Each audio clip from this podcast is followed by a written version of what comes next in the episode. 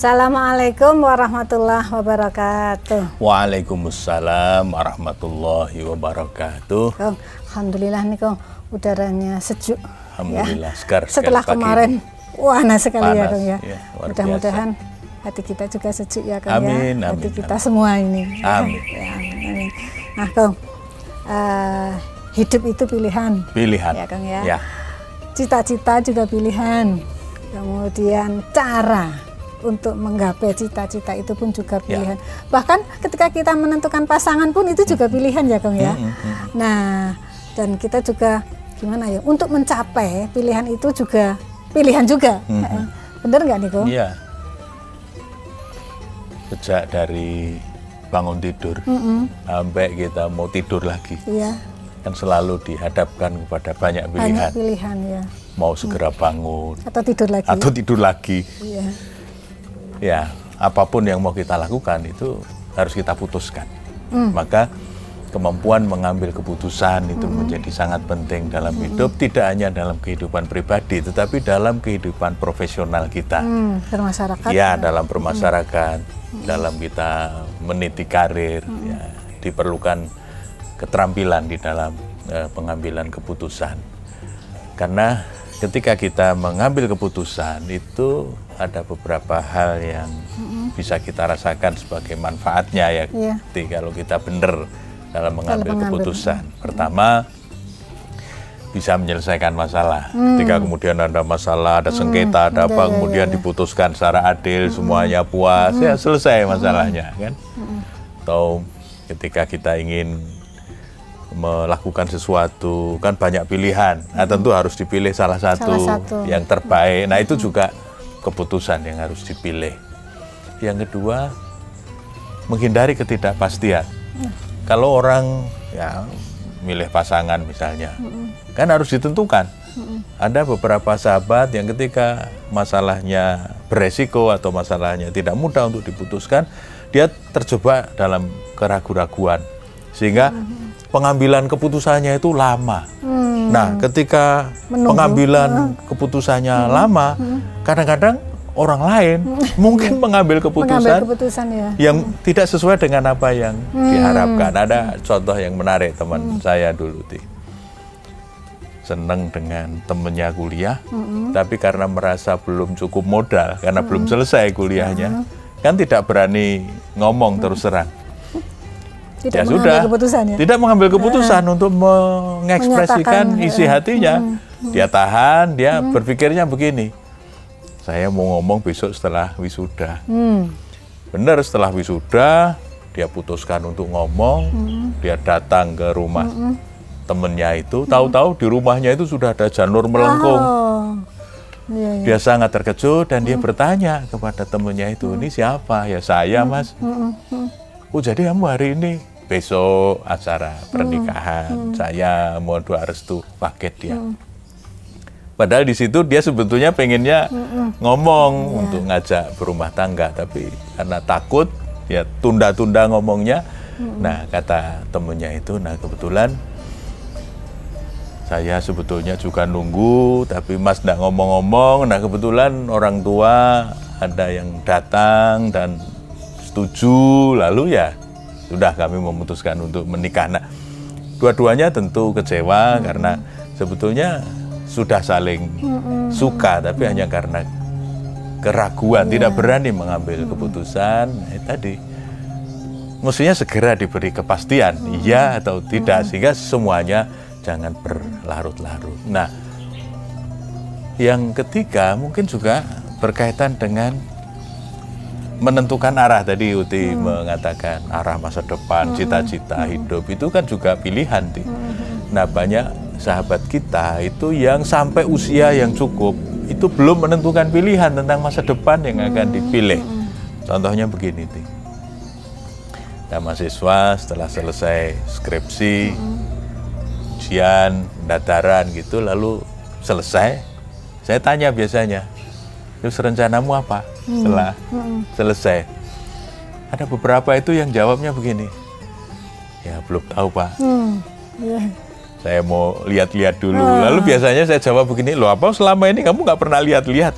Jadi sudah lulus menjadi sarjana, tapi belum menentukan pilihan arah ke depannya itu mau, mau ngapain. apa, mau ngapain. Nah ini berkaitan dengan pentingnya mengambil keputusan. Saya membayangkan kalau mahasiswa ini sejak awal dia sudah mengambil keputusan, dan kemudian dia melengkapi diri dengan Iya, iya, iya. segala keterampilan, pengetahuan yang diperlukan untuk masa Untuk depan yang dia ya. pilih, tentu keberhasilannya akan menjadi semakin meyakinkan, cemerlang ya. semakin cemerlang. Nah, maka pengambilan keputusan ini sebetulnya proses yang berlangsung terus-menerus, hampir setiap hari kita mengambil keputusan Akhirnya mengkristal gitu ya. dan ya. Sangat dinamis sih. Kadang ya banyak faktor yang mempengaruhi pengambilan keputusan. Ya, misalnya kapasitas intelektual seseorang.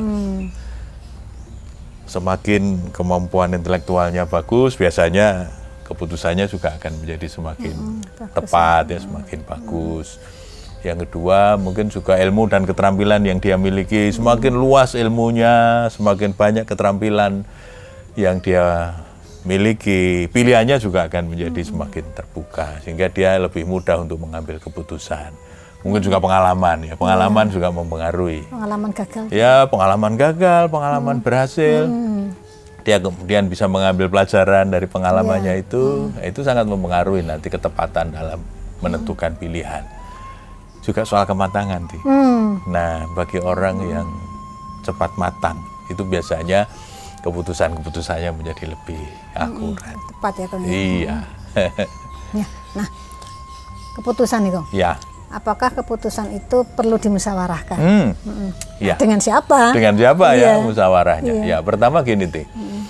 Kalau kita baca surat Ali Imran ayat 159, wasawirhum fil amr. Iya, Jadi kalau kita dengan pasangan, dengan keluarga, dengan kolega di kantor akan memutuskan sesuatu, apalagi kalau keputusan itu penting, ya harus dimusyawarahkan. Perintahnya itu wasawirhum fil amr. Semua perkara kita terutama yang penting-penting itu harus kita musyawarahkan. Dengan siapa? Tadi pertanyaannya, ya dengan mereka yang terkait dengan keputusan, keputusan itu. itu. Misalnya, ini keputusan kita berdua. Ya, Uti dengan saya harus berunding, bermusyawarah. Bagaimana sebaiknya? Kalau itu kemudian menyangkut anak, ya bagaimana aspirasi anak juga perlu didengarkan sehingga musyawarah itu dalam pengambilan keputusan menjadi penting. Ya, menjadi keputusan bersama ya, menjadi ya? keputusan bersama, menjadi komitmen bersama. Ya, saya masih ingat komentar orang tua ya sepinter-pinternya kepala satu itu ya masih baik kalau ada banyak kepala. Maksudnya ya kita rundingkan dengan banyak sahabat, dengan banyak teman itu biasanya keputusannya akan menjadi semakin baik.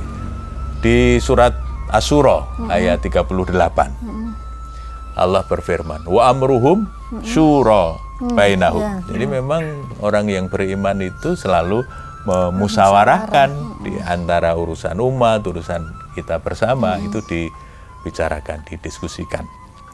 Malah kan Rasulullah Muhammad Shallallahu Alaihi Wasallam dalam sebuah kesempatan mengatakan begini, Ida takodo ilaika rojulani. Jadi kalau ada dua orang datang minta keputusan kepada kita, minta hukum kepada kita, fala takdi lil awal. Jangan tergesa-gesa kita mengambil keputusan baru mendengar fakta, data, informasi dari satu, orang. pihak. Nah, hatta tasma'a kalamal akhor. Sampai kita juga mendengarkan informasi dari pihak kedua. Pengalaman saya sebagai psikolog di sering kali ada yang konsultasi sepasang, ya kan? Di. Kadang-kadang yang satu informasinya itu sedemikian rupa, tapi kita tidak boleh mengambil keputusan atau menyimpulkan hanya dari satu Dari pihak. informasi satu ya. Ah, kan mestinya kita minta juga yang satu Tabayun itu. Ya itu yang disebut dengan tabayun supaya semua data, semua informasi itu lebih lebih lengkap. Maka luar biasa Nabi tadi dalam hadis yang diriwayatkan oleh Imam Ahmad, Abu Dawud dan Tirmidzi itu jangan mengambil keputusan Iya. sebelum datanya lengkap. Jangan karena hanya satu sepihak gitu ya, satu pihak kemudian kita sudah segera mengambil keputusan. Dengarkan dulu dari Ya, pihak kedua, ya, ya. dari pihak yang supaya lain. datanya lengkap ya Kang. supaya datanya lengkap. Maka ada prinsip di, di dalam pengambilan keputusan itu usahakan yang adil. Ya kan itu tadi supaya datanya lengkap itu kan adil Iya, kan, iya. jangan berat sebelah. Kemudian amanah, kalau kita dipercaya ya kita jaga betul.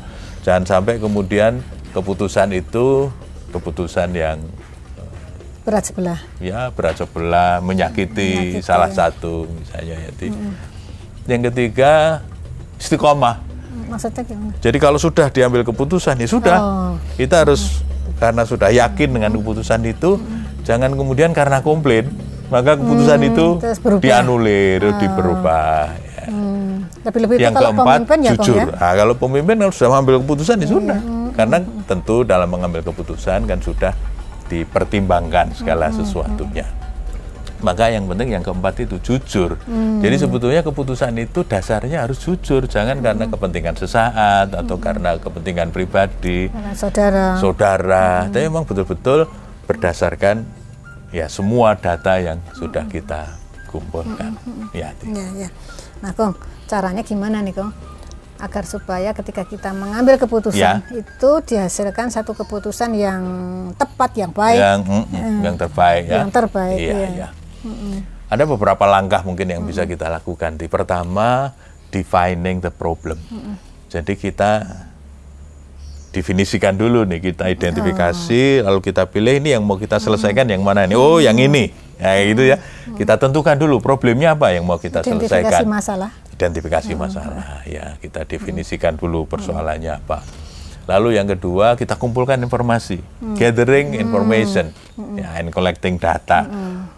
Di datanya dikumpulkan informasinya dilengkapi. Jadi sebelum mengambil keputusan datanya harus dikumpulkan dulu. Tanya sana, tanya, tanya sini. sana sini dari berbagai sumber. Nah setelah tahu baru kemudian developing and weighing the options. Kita kemudian mengembangkan dan mencoba mengukur ini opsi-opsi ini mana nih opsi terbaik. Kan ada banyak pilihan ada sekian alternatif. Ya kita coba list saja dari banyak kemungkinan banyak alternatif pilihan itu. Kita coba bobot oh kayaknya ini ini, ini yang bobotnya yang penting tepat, ini ya. ini nggak terlalu bagus. Jadi di, di di bobot. Nah lalu yang keempat choosing best possible option. Hmm. Jadi setelah ada sekian alternatif, kita coba pilih, nih, ya. mana ini kemungkinan opsi terbaiknya yang mana nih? Kan ada beberapa kemungkinan. Nah, kita pilih yang yang menurut kita dengan banyak pertimbangan itu yang terbaik. Nah, kemudian Uti tadi betul kalau sudah memilih ya jangan cuma memilih tapi tidak dieksekusi. Maka yang kelima itu adalah plan and execute. Jadi pilihannya ini, ah, lalu coba kita rencanakan ada berapa tahap ini untuk menyelesaikan persoalan ini. Merencanakan eksekusinya. Eksekusinya baru kemudian kita Eksekusi. eksekusi. Ya, jadi kita ketemu sudah masalahnya ada sekian alternatif, alternatifnya sudah dipilih yang terbaik. yang terbaik. Nah, baru kita rencanakan dengan seksama bagaimana cara eksekusinya. Nah, baru lalu kita lakukan tindakan. Nah, yang terakhir adalah take follow up action. Jadi harus ada tindak lanjut nih. Ketika kemudian kita coba selesaikan, lalu kita evaluasi, ini selesai nggak? Ini udah kelar belum? Nah, kalau belum, nanti diikuti dengan eh, tindakan-tindakan yang menjadi tindak lanjut supaya betul-betul masalah yang kita hadapi bisa kita selesaikan dengan keputusan tidak selalu benar. Salah memutuskan masih lebih terhormat daripada tidak memutuskan karena takut resiko. Assalamualaikum warahmatullahi wabarakatuh.